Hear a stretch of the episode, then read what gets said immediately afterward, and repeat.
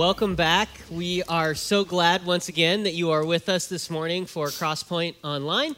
And we are really looking forward to what we have going on this morning. Obviously, if you are a part of our church family, you've been tuning in over the last several weeks. This is not normally how this is set up. There's usually one of us up here sharing. But we have decided to kind of wrap up our series that we've been working through called PAUSE to take some time to address questions that you as our church family submitted. Now, if you've been with us over the past several weeks, you know we've been doing this series called Pause where we've been walking through different topics that every single one of us deal with in some capacity or another, things that probably we have biases about and experience in, and we have ideas formed around. But it can be really easy for us to just run forward with what seems right or what seems to make the most sense to us and not really stop and consider, okay, but is my experience lining up with what Jesus says, what Scripture says? And so we just decided, you know, as society has hit the pause button, we as a church will hit the pause button on some of these things that we've always thought to be true. Compare them to what Scripture says and then align our thinking to what God says. And it's been awesome. I know it's been stretching for all of us as we've walked through it, and really encouraging as we kind of align our lives with what Jesus says. But we have this cool opportunity in front of us to not just hit these topics one time, but instead go a little bit deeper into them. And so we got a bunch of questions from you, our church family, surrounding these different topics. We're going to kind of work through them this morning. It'll be a little bit more of like dialogue heavy, and we'll be talking through what these things mean for us and as individuals, as followers of Jesus, and as the church. And so we're really looking forward to it, and it's going to be a lot of fun this morning. We're glad you're here as part of it. So if we go back to the very beginning of when we started this series a number of weeks ago, we kicked off the series with the super light topic of suffering. And if you remember all the way back there, it was an awesome message, and there's a ton of truth in it and really, really helpful to all of us. And we got this really great question that I think helps frame the whole rest of really our conversation here. The question was worded like this, and these will be up on the screen so that you can kind of follow along well. The question was worded like this: is suffering a consequence of my sin? And then they kind of ask it a little bit more generally or a little broader. Is COVID-19 a consequence of our sin? And I think that this is just an excellent place to start, because really what this question boils down to is like the character of God, the heart of God, and how we experience the things that happen in this life. So we'll throw it over to Travis. Travis, spoke on this all those weeks ago. I know he loves this. So that question to you, is suffering a consequence of my sin? And just to provide a little bit of context, when the person who wrote this in, they kind of asked, you know, is it something that I'm experiencing now from a mistake I made years ago, or maybe someone else in my family made? Is all suffering a consequence of something that I've done wrong? Which is, I think, is helpful. Yes, Kyle, all suffering is a consequence of things you personally. Every suffering in all the world. That is a lot to take. I think it's a really good question, because I think it's one that we all struggle with, because we have this sneaking suspicion that, like, I must be being punished for something, because we know that we've done things wrong. I think in answering this question, the big picture is I don't want to put God in a box and say he can't do this or he won't do this or he always does this. I think we need to look at Scripture and say, what do we see in Scripture? And I do think we see in Scripture, and just from experience in life, that we experience consequences from our sin for sure. I mean, that happens. One of the things I brought up in my message was just kind of like, hey, you know, if you're waking up in the morning with a hangover, you're saying, God, why? Why am I, you know, why am I suffering right now? Like, you know why. And I think that's ridiculous, but it's kind of the point is that when you're experiencing consequences from your sin, typically it's very clear and connected. Like, you know what you just did that's, you know, this. Now, certainly there are sins we can do that kind of plant a seed for consequences in the future. That's definitely part of it. I think, though, like, 1 Peter 3:17 comes to mind to me, like, when I was looking at this week. It says, for it is better to suffer for doing good, if that should be God's will, than for doing evil. So we know that we can suffer because we do evil. We know we can suffer for doing good. So the point is, it's going to happen. Suffering's going to happen. But I think we need to be very careful to link specific suffering in my life to, man, is something happening from way back? Because it would be like this. If one of my kids did something 2 years ago that they never got disciplined for, and I remember it today, and then so I do something, you know, to discipline them today, and they're like, what did I do? You know, that doesn't build their character. That's revenge. God is not vengeful towards his children. He's disciplining them. So he's going to use suffering in our lives to cause us to become more like Jesus. And so I think the question isn't, you know, why am I suffering as much as what now? What do I do with this suffering, and how do I let it be make me more like Jesus? And I think it's we darken God's counsel, like Job, like in the book of Job. We darken God's counsel when we try to answer specific questions for specific sufferings with "you must have done something wrong." It's typically not the right answer for that. Yeah, that's really good. Yeah, and I think to piggyback off of that, Hebrews chapter 12, verse 3 says, "Consider him, Jesus, who endured from sinners such hostility against himself, so that you may not grow weary or faint-hearted." And basically, it's just the author of Hebrews is saying, like, look, consider Jesus, who did face suffering, and Jesus being the ultimate example of one who did not sin and bring suffering upon himself, but actually was living and taking the suffering, really taking the punishment that we deserved and taking the sin that we do and taking it upon himself. And so the author actually says, be encouraged by this, that Jesus endured this hostility so that you don't get weary or faint-hearted as you walk through this. And so as he goes further in, he talks about and makes this case of exactly what Travis just said, that God is all about building our character, transforming us, causing us to become more like Jesus. And that discipline, and in Hebrews 12, discipline, that word is a range from like teaching all the way to severe punishment. And so the idea is that God will use everything in our life when it comes to suffering to cause us to become more like Jesus. He'll use that. So sometimes it's something I've done wrong, that I'm suffering for, but God says, but I want to take that and I want you to grow through that. Sometimes it's that someone else does wrong to me and God says, you know what, I want to take that and I want to grow you. And sometimes it's God doing something because he wants to work me. And it might be in the form of just simply teaching. It might be in the form of like reproof or correction. So really suffering is one of those things that I think as we look at it from the big picture is that suffering is one of the most incredible tools in God's toolbox, regardless of why we're suffering, to help us become more like Jesus. I think that's so helpful to like see it in that way, because I think for most of us, when we endure difficulty, suffering, our immediate reaction is like, this is punishment, because this is not good, this is not helpful. And vice versa, if things are easy, if things are comfortable, we're like, oh, things must be going right. But I know in my own life, like I've missed out on opportunities to grow because I only saw suffering as a negative thing. It's not a fun thing ever. I don't think anyone would say that, but it always like leads to transformation, which is so cool. And so, you know, taking that application on a personal level, that it's always about us becoming more like Jesus and our transformation. If we pull that lens out a little bit, looking at culture right now, is COVID-19 like a consequence of our sin? Is that something we should consider? My answer to that would be, if we look scripturally, certainly we see a plague being part of something God can use to correct a group of people. You see that in Egypt when Moses is saying, let God's people go, and Pharaoh won't, so God brings plagues. The thing about that, though, is we have like objective words from Scripture saying, this was that. This was God using a plague to correct, to get the outcome he needed to happen. We don't have that with anything, you know, we don't have any Scripture saying, hey, in 2020, COVID-19 is going to be this correction for the whole world. So could God do that? Certainly.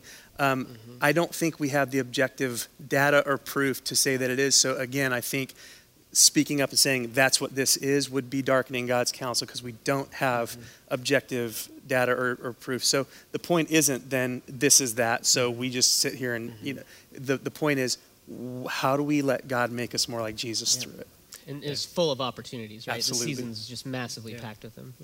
I think as Travis said, I think really helpful that we really don't know if this is a judgment, but what I think we do know from Scripture is that Paul says super clearly that all creation is groaning for basically the return of Jesus, that when Jesus comes back, he makes everything right. And so Paul describes creation is similar to the pangs of childbirth.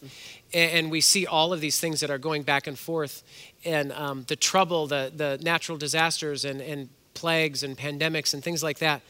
And I think what we can know is that this pandemic is part of the groanings of creation within creation, the created order, of reminding us that there will be a day that Jesus will return. We don't know when that is, but that it is this, it's part of those pangs of childbirth, of moving into a place where Jesus does come and make things right. And so regardless, I think it's hard, because if we zero in on saying, this is a specific punishment for something, it leaves us to kind of our own devices to decide what that is. Mm-hmm. As opposed to, this is a reminder that all of creation is groaning for things to be set right, because this reminds us of how wrong things are. And so I think that's maybe helpful to focus us in the right direction. Yeah, and that leads perfectly into the next question that we got kind of in this category. Mm-hmm. If the earth is like groaning toward Jesus returning, and right now we look around and there is suffering and there's a lot of uncertainty and things feel a little crazy. We got a number of questions kind of asking, mm-hmm. Are we in the beginning of the end times? Is this leading up to Jesus' return? Yeah.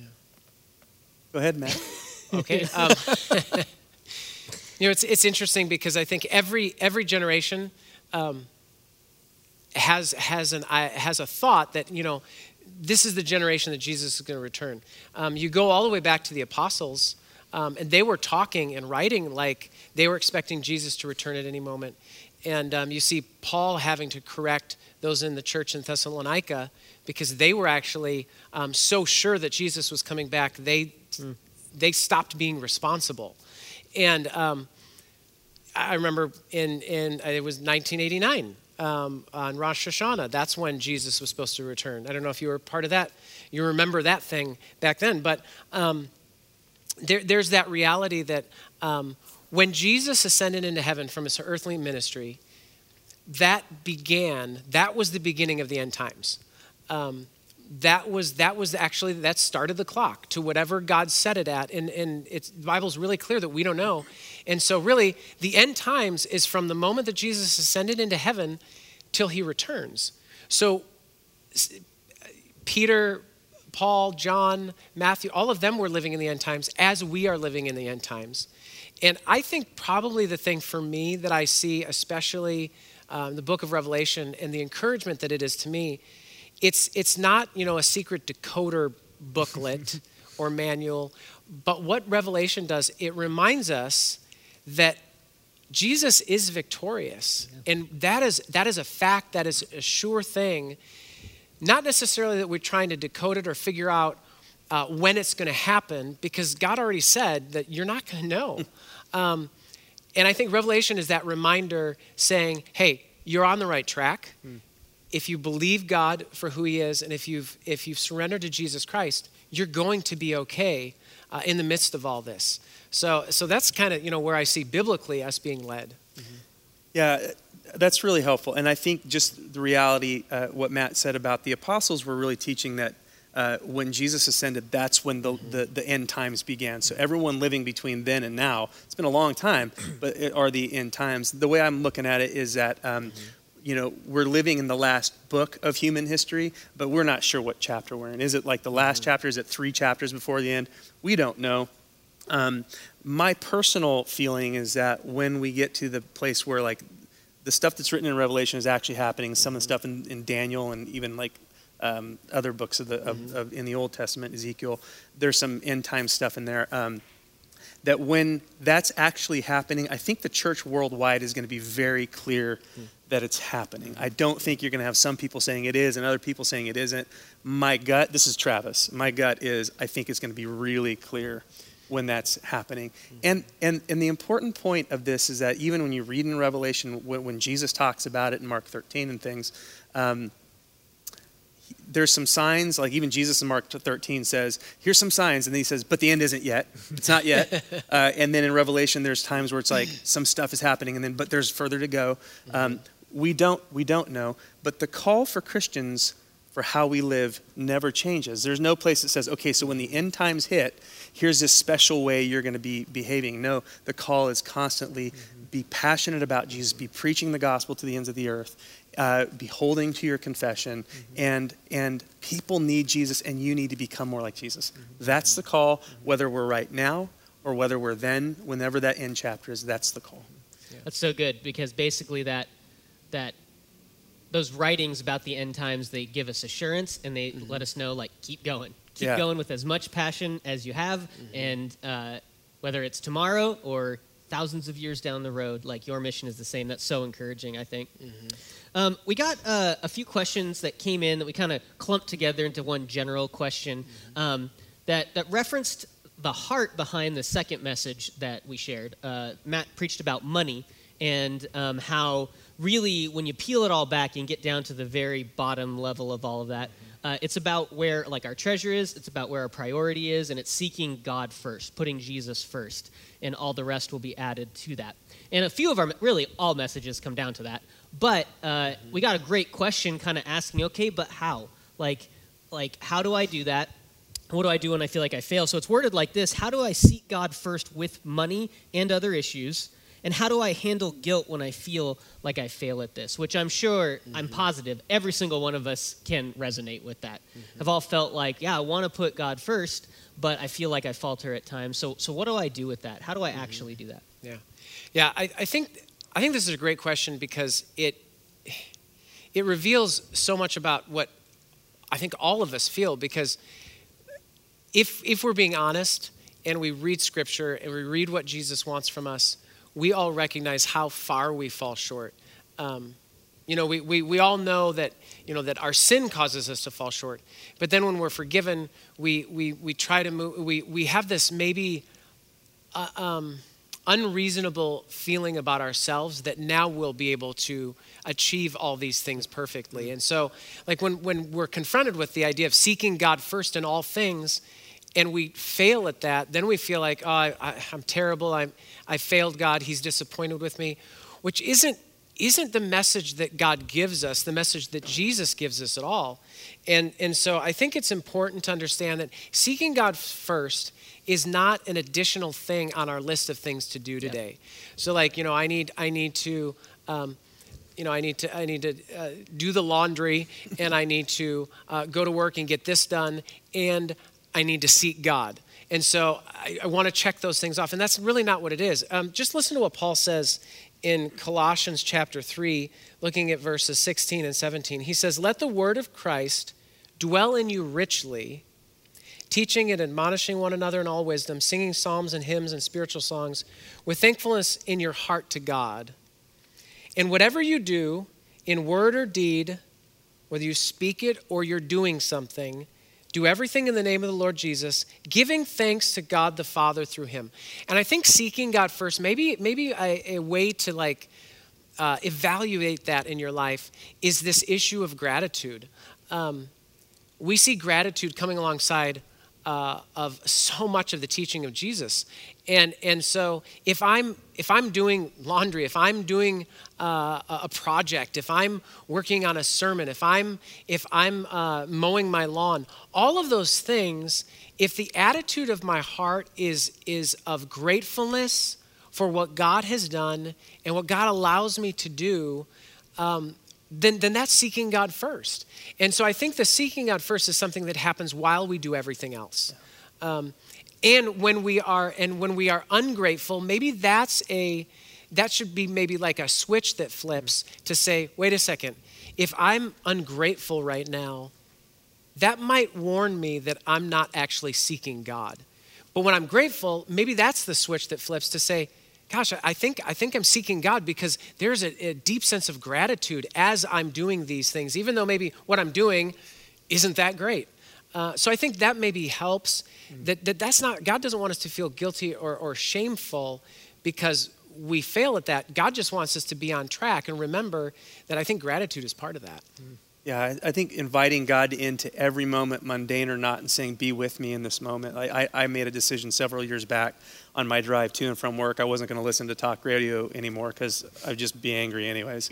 And second of all, that was a moment I could invite God to just kind of be there with me, and we could start and end my work day well. But I think it's also inviting other people into it too.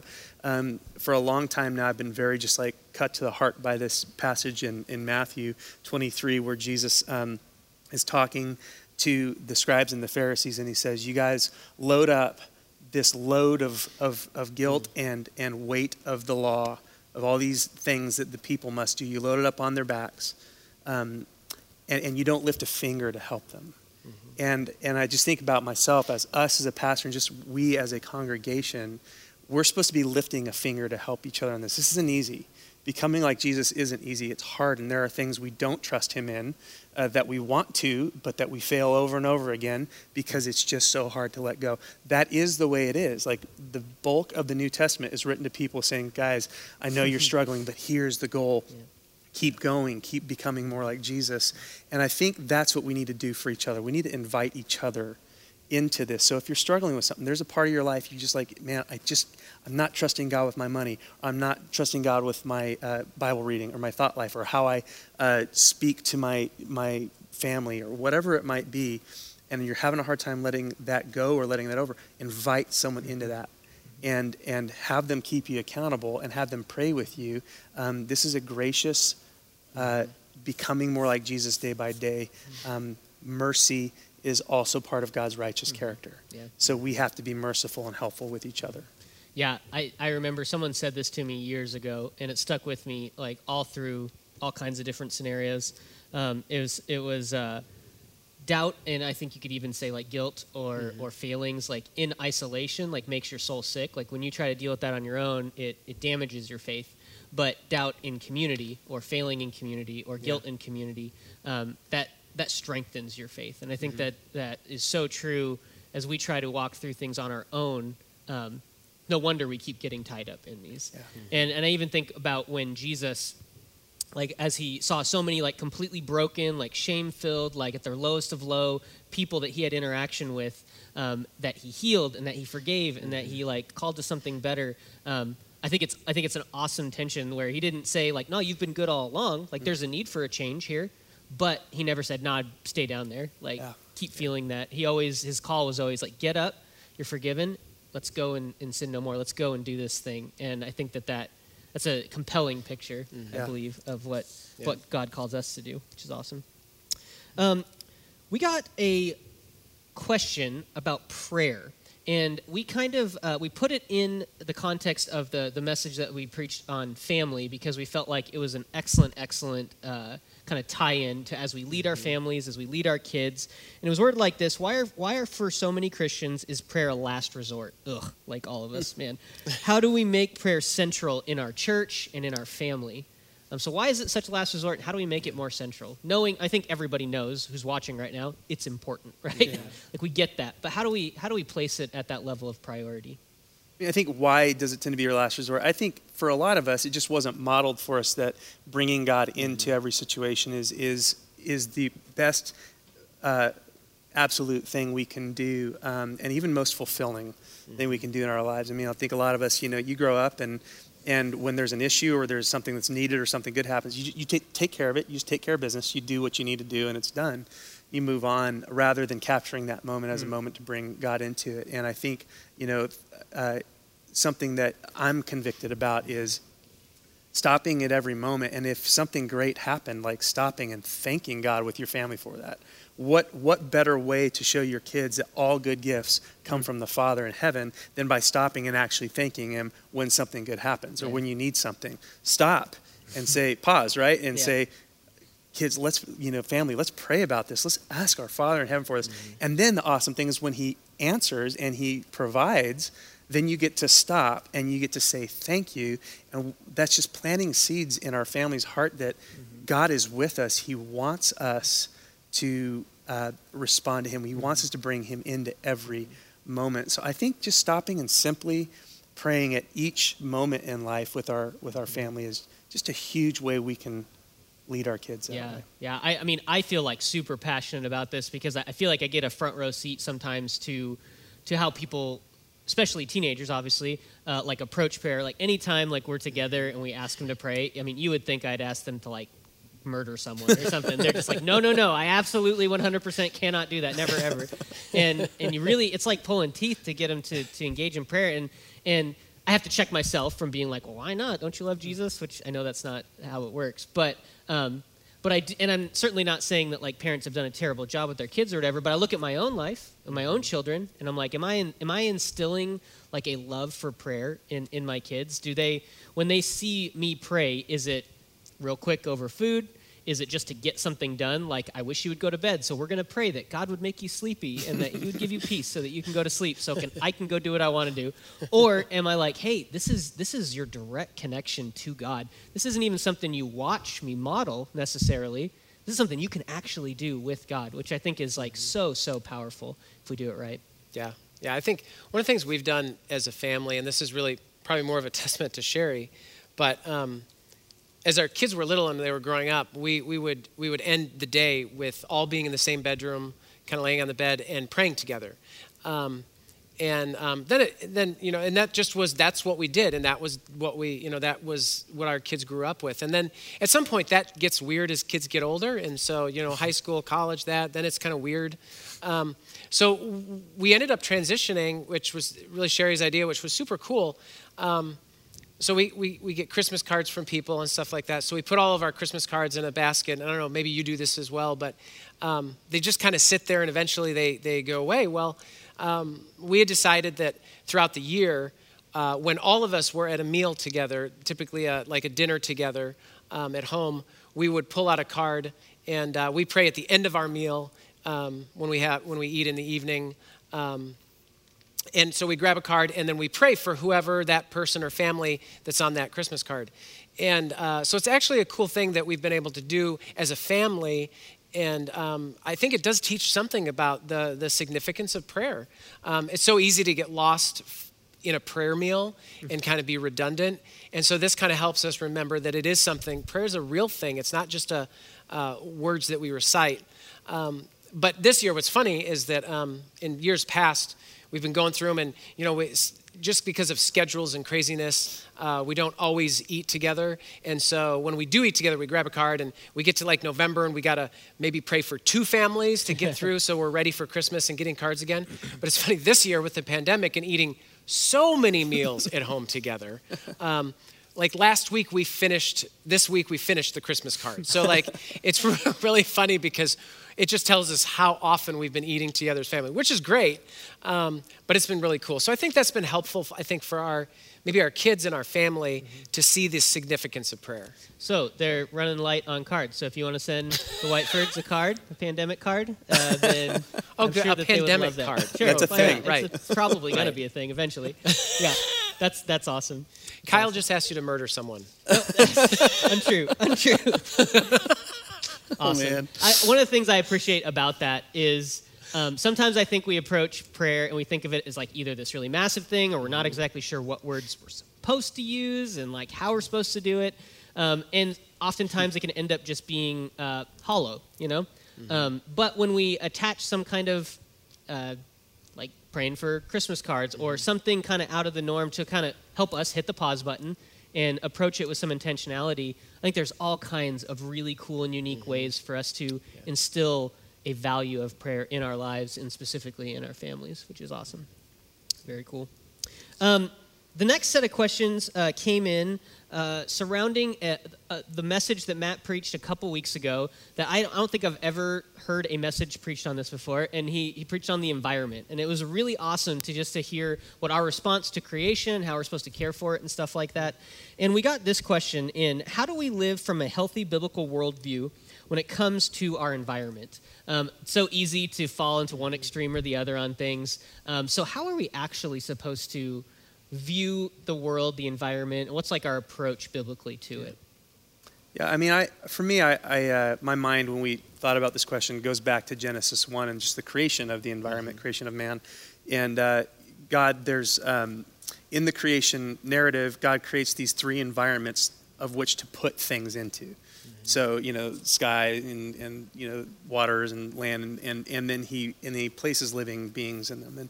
And I think what that says to me is that, you know, the earth, it is man's home. This is where we're supposed to be, and we can tend to get this thought that this isn't my home, and, you know, I'm going to die, I'm going to be with the Lord in heaven in this kind of spiritual, ethereal place, and that's the way it's going to be forever. The narrative of Scripture actually doesn't say that. It says that we die and we go to be with Jesus. We don't know much about that, those moments. But then we're going to return to this earth with new glorified bodies, and God's going to recreate it, and this is going to be our forever home. This is what heaven is going to be. And so I think, you know, when we think about it that way, this earth was created as man's home. And so the question we need to be asking is, what causes flourishing for mankind? That's what God wanted from the beginning, that he creates this very good place and that mankind continues to make it good and better and better. So the reality is that there's these resources God's put in here, and they're to be used. Like, we're supposed to be using the resources of the earth for the flourishing of humankind. And also, we shouldn't trash the place. Yeah. If it's our home, we should be able to use the resources in it, but also let's not trash it. So there's this tension there, I think, because of the broken world we live in. Mm-hmm. But that's the reality, is that this mankind is the pinnacle of God's creation. Mm-hmm. This place was created for our good, and so let's use its resources while not trashing it. Mm-hmm. That's a very general answer to that, but I think that's kind of where my mind goes when we talk about this. Yeah. I think it captures like what is true in so many of these types of questions. Is it's easy for us to want to land on one side or the other, but so often like Jesus is like a third way. It's not, use it all up because it's yours, do whatever you want with it, or like live in underground bunkers and don't even touch the planet. Like that's neither one of those is like how we see Jesus functioning. It's a third way, and I think that that's true in so many of the different categories, places in life that we find ourselves for sure. To wrap it up, we're going to end on a doozy here. There's obviously a lot of passion and emotion surrounding, you know, how we're supposed to interact with our society and our authorities and all that sort of stuff, especially right now. And Matt did a great job talking us through some of our biases and our responses as followers of Jesus. And we got this question in: what is a Christian's role in public political discourse? So, clink. Let's go for it. It's an awesome, excellent question that has far-reaching consequence. But how should we respond in with the voice that we have to the political discourse that is out there right now?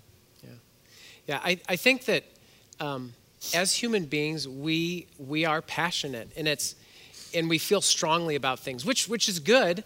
But that also is impacted by our sin nature and the world around us. And so it's funny, the people who are most vocal, we see as passionate.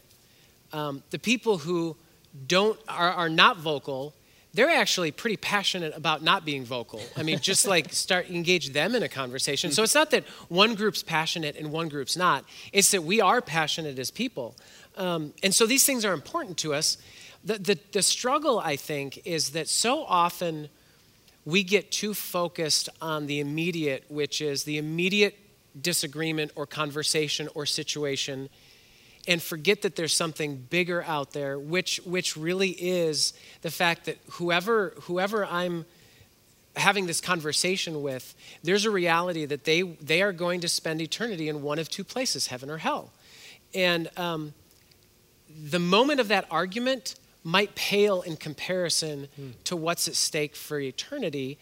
That doesn't mean we don't have those conversations. Doesn't mean we maybe back off and say, okay, I'm just not going to say anything. But we do have to be, I think, as Christians, more than any other people, we have to be really intentional and measured in words that we use and how we unleash our emotion. Because that has an impact on pushing someone in one of two directions. When we did a series on Daniel, we came out with this term. The series was kind of looking at us as exiles, that we're part of Christ's kingdom, but we live here, and this is our home. And one of the terms that we came up with that was this, like this idea of a third way, which is we are loyal. We're to be loyal subversives.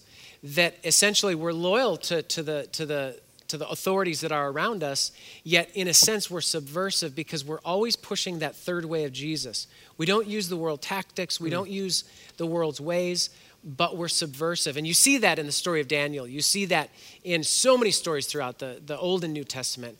And it's hard to walk that line, but in every case, the thing that all of these people have in common is that they are passionate, yet they are very measured and very aware and having an eternal perspective of souls and salvation and eternity. I mean, yeah, the scripture to me that really spoke to me on this today and convicted me honestly this week as I was looking at it was 1 Thessalonians 4, 9 through 12. It says, "Now concerning brotherly love, you have no need for anyone to write to you." That was the Thessalonians. I think he might say to us, "You have need." For someone to write to you. "For you yourselves have been taught by God to love one another, for that indeed is what you are doing to all the brothers throughout Macedonia. But we urge you, brothers, to do this and more, or more and more, and to aspire," listen to this, "and to aspire to live quietly and to mind your own affairs and to work with your hands as we instructed you, so that you may walk properly before outsiders and be dependent on no one." I don't think that at all precludes Christians from using their influence to speak up. I think there's some very important things we need to speak up on. I don't think it precludes us from having an opinion. But as I thought about this, it's like, I don't think that in the church we need to have like workshops on like how to have an opinion and express your opinion. I think in America, we're pretty naturally good at that. And we just do it without thinking. I think if anything, we in the church need to work on, it's stopping, pausing, and prayerfully, biblically, thoughtfully thinking through things before we speak. Like, are you sure you're right? How often do we ask that questions of ourselves? I have a very strong opinion, but do you stop and say, am I sure that I'm right and there's no other way to look at this? And if you're not willing to do that, I think there's probably some issues with pride there. I know for me, there is, because I will speak up and I'll have an opinion about something. I'm full of opinions, but how often do I stop and just like thoughtfully review what I'm thinking? You know, I don't have to just jump on it and say something right away. So I think for me, that's important. Is there ever like an opportunity where like there needs to be a show of strength, like a Christian needs to, yeah, but I would encourage us to look in scripture and look at just Jesus's life and look at the moments he actually did have a show of strength. And if our only response to that is he turned over the tables, wow, that's not even close to the strongest show of strength Jesus did when he actually surrendered and laid down and was nailed to a cross. So I think we need to be thoughtful and biblical and prayerful as we think about how we interact with our culture. Yeah. We spent some time talking about this when we were prepping for this, and it's even going to make its way. It's going to be a pretty big theme, I would say, in the next couple series we're going to be talking through. But we were talking how our experience growing up in an American church in this time in history, we're kind of like an outlier of an outlier. Like, we've never had so much freedom. We've never had so much comfort. We've never had so much, so loud of a voice to use. And that's not a bad thing. It's a great thing if we use it right. But it's not everything. Yeah. And, I think to like these churches throughout much of our history as a church, all over the world, like right now, who have no voice whatsoever. And I can't get past that. Like, they're doing just fine. Yeah. Like, they don't have like influence at all, but the mission of Jesus is still like speeding forward in those places because they're committed to respond the way that he would.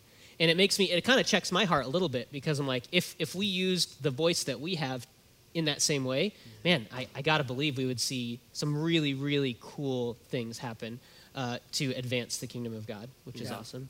And I think that that's an excellent way to kind of like wrap this up is, you know, in all of these things, so much of it comes down to, are we willing to hit pause, whether we're about to engage in some kind of conversation, when we're about to go to prayer, when we're about to spend money, when we're about to go into make a decision that affects the environment, whatever the case may be, are we willing to push pause, ask the question, am I responding the way that Jesus would respond? I know it seems simple, but I feel like if we took the time to do that, we would see so much change in how we approach things.